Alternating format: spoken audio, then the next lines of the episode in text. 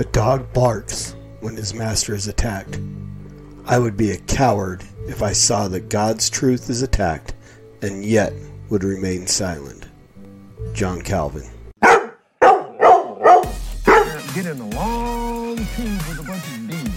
really believe that human beings are demons. No, I do not. And don't you ever say I did. This is my Bible.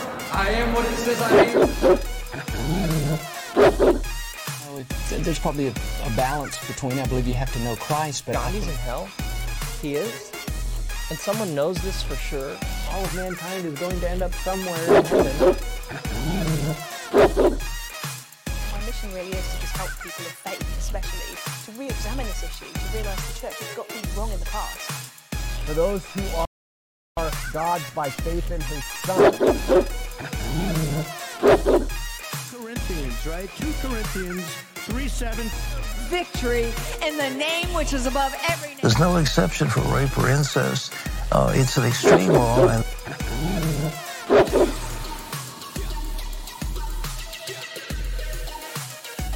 Right now. Bones, ligaments, tendons, in Jesus' name. Get out here right now. So put your trust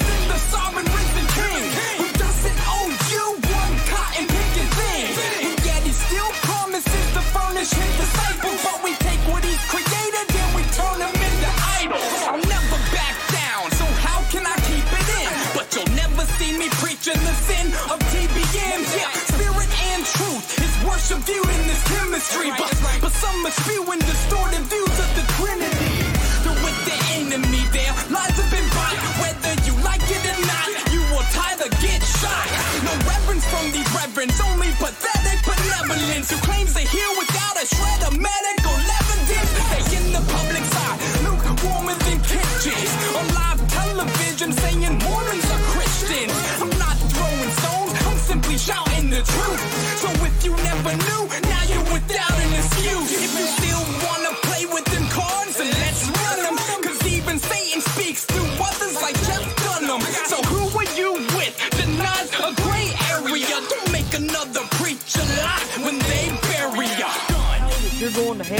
you ain't got no sin in your life.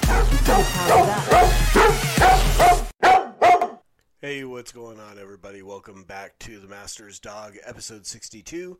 I'm your host, the Evangelical Norm. So, we're going to jump right in. Uh, I've been begging the guys over at Saints Unscripted uh, for about two months now to do something in the faith and beliefs uh, segment that has some kind of substance because for literally like almost two months they've just been throwing out stuff that is it's, it's pointless it, it really has nothing to do with their faith or beliefs. They're just putting out little bits of, of history. Um, they kind of did an overview of Christian history from a Mormon worldview, and then they did kind of LDS history here in the States. So um, it's been kind of, uh, you know, something. There's God has always given us some some grace and pulled something worthwhile out of what they've uh, done on their podcast. So but today we are going to actually hit some substance, some some stuff that I'm actually amazed that is is being put out there. Um, well, I shouldn't say amazed because the way that they, they twist and turn with what's going on here, I'm, I'm actually not really shocked. It's it's a lot of uh, misdirection and so on. So we're going to let them get into it, but we're going to talk about the Book of Abraham and whether or not uh, you know how he translated or Joseph translated and where it came from. I mean, it's it's pretty cut and dry, the the truth of it all, but with um, the you know with the internet and um, the ability to actually look these things up, the finding of the the papyri, the the fragments that Joseph had that we know were the ones that he used, um, and Egyptologists, we know that uh, you know it, the what went down did, is not what they presented in this book. So I'm getting ahead of myself. Uh, we will let David do what he does and give him the opportunity to make his case, and then, as usual, we'll talk about it. So here it is. Hey guys, so if you're not already aware, the Latter day Saint Book of Abraham is one of the most controversial aspects of our faith. In this episode, we're going to talk about what the is all about and what our options are when it comes to dealing with it.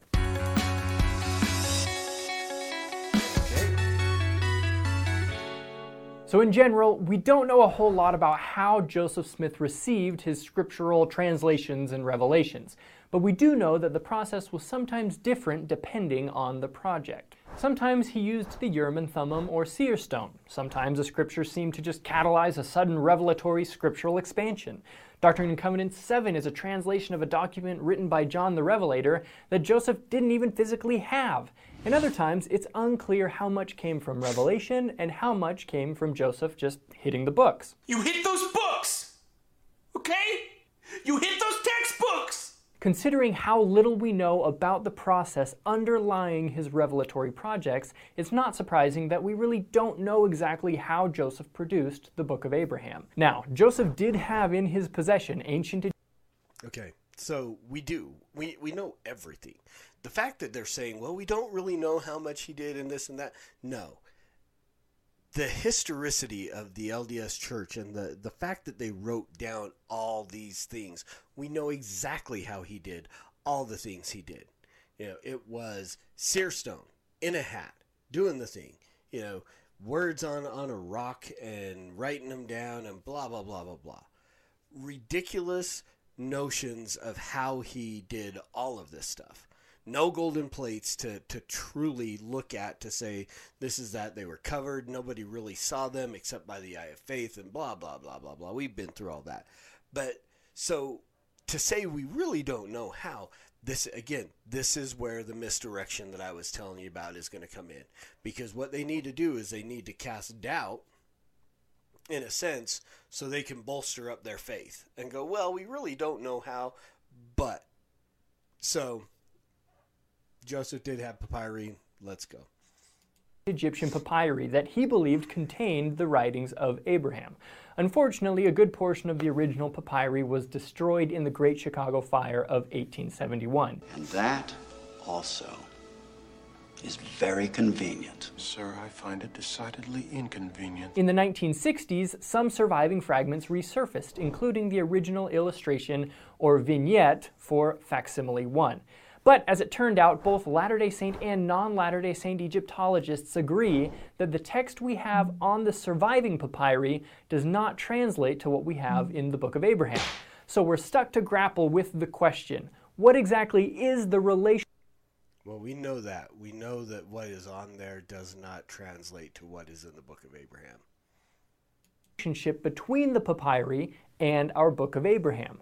Generally, people fall into one of three categories outlined by Egyptologist John Gee.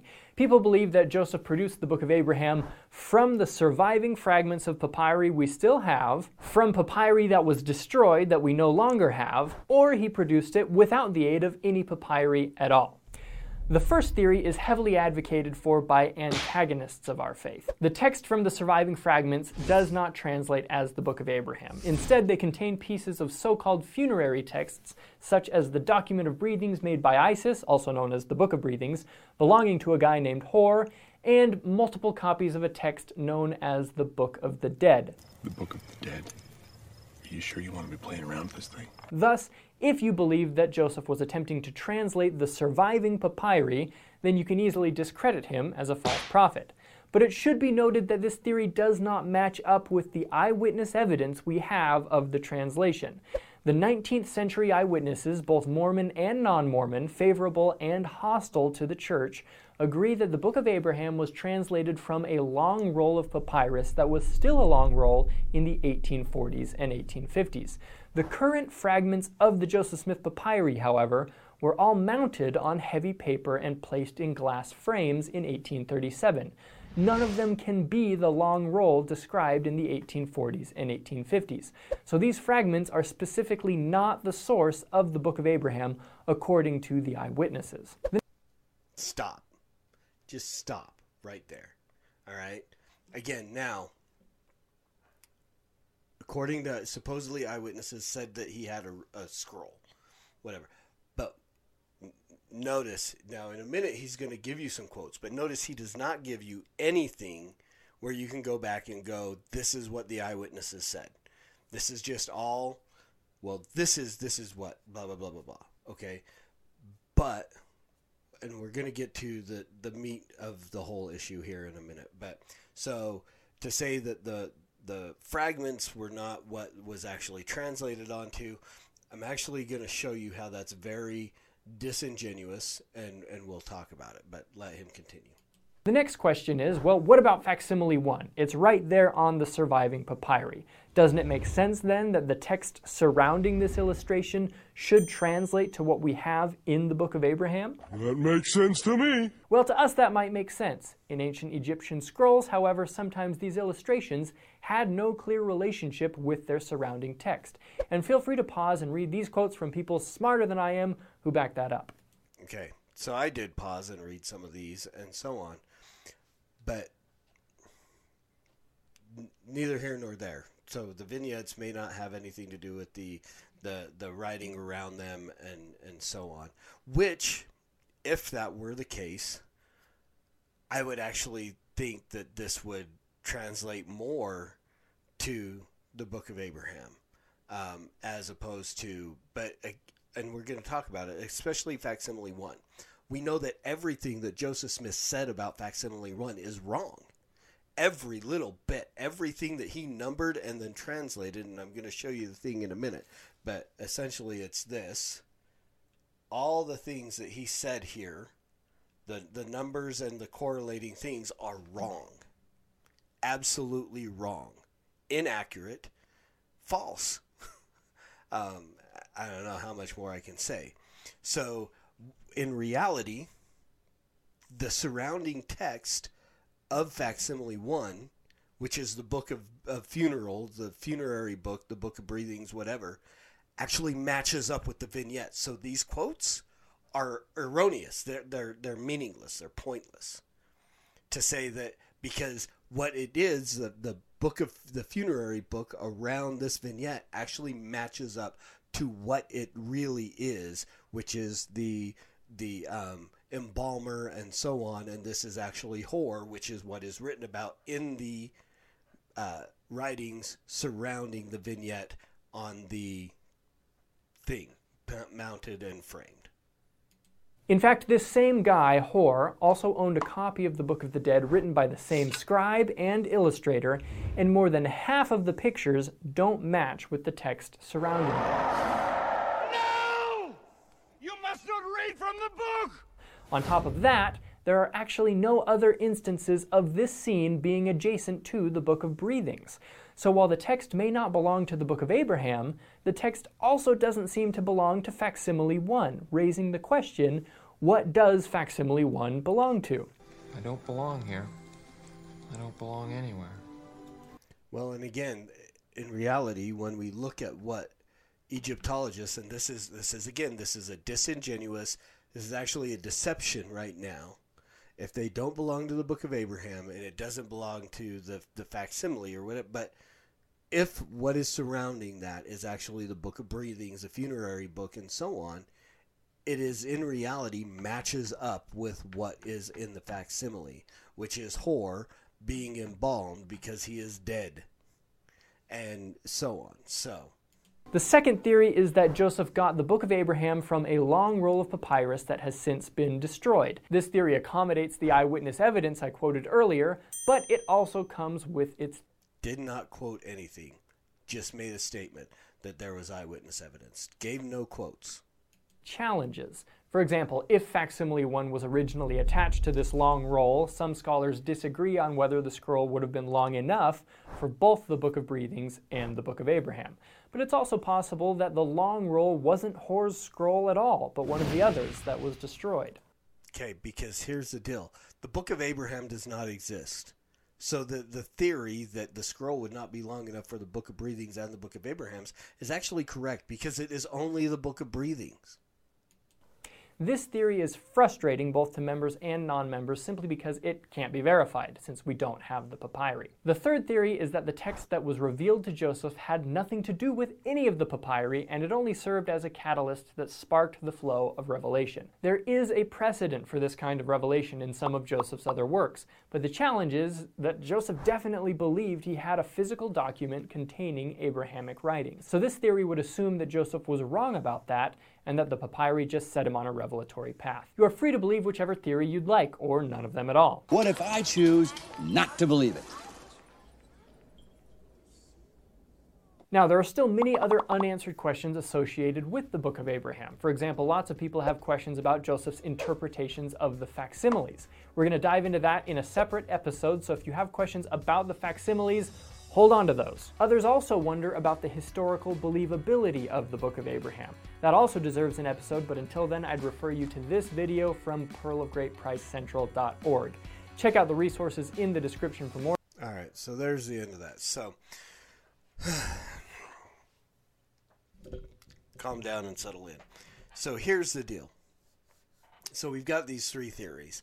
One and what the one that I'm hearing more and more being pushed is number three, which is in in absolutely ridiculous because we have in writing in the book of Abraham. Now this is a picture that I took from my book. Um, this is a 1952 edition of the Doctrine and Covenants uh, Pearl of Great Price, and so on. So I took this photograph from my book, um, and it says, for those of you that, that I hope you can see that, but if you can't, it says a translation of some ancient records that have fallen into our hands from the catacombs of Egypt, the writings of Abraham while he was in Egypt, called the Book of Abraham, written by his own hand upon papyrus.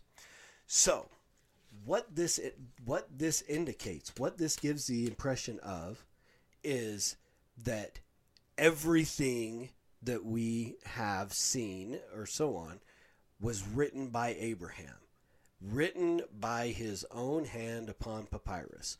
The writings of Abraham, all of this scroll, all of this ancient record was supposedly written by Abraham, which would include the drawings of the facsimiles